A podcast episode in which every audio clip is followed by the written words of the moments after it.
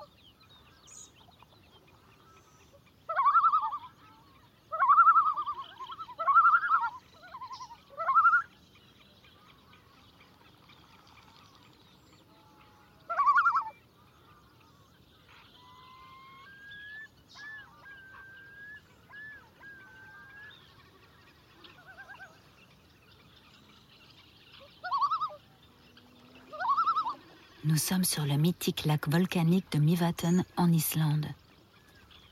L'eau est d'une pureté incroyable et ne gèle pas grâce aux sources d'eau chaude toutes proches. Dans cette grande réserve naturelle, ce hurlement, on dirait celui d'un loup. Ce qui vient de briser le silence du lac, c'est un plongeon imbrun.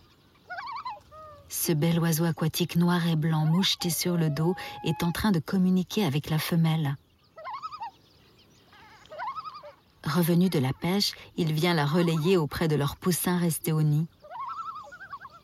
Et c'est tout un cérémonial sonore. Le couple se passe le relais. Un échange hurlé, mais tout en politesse et révérence.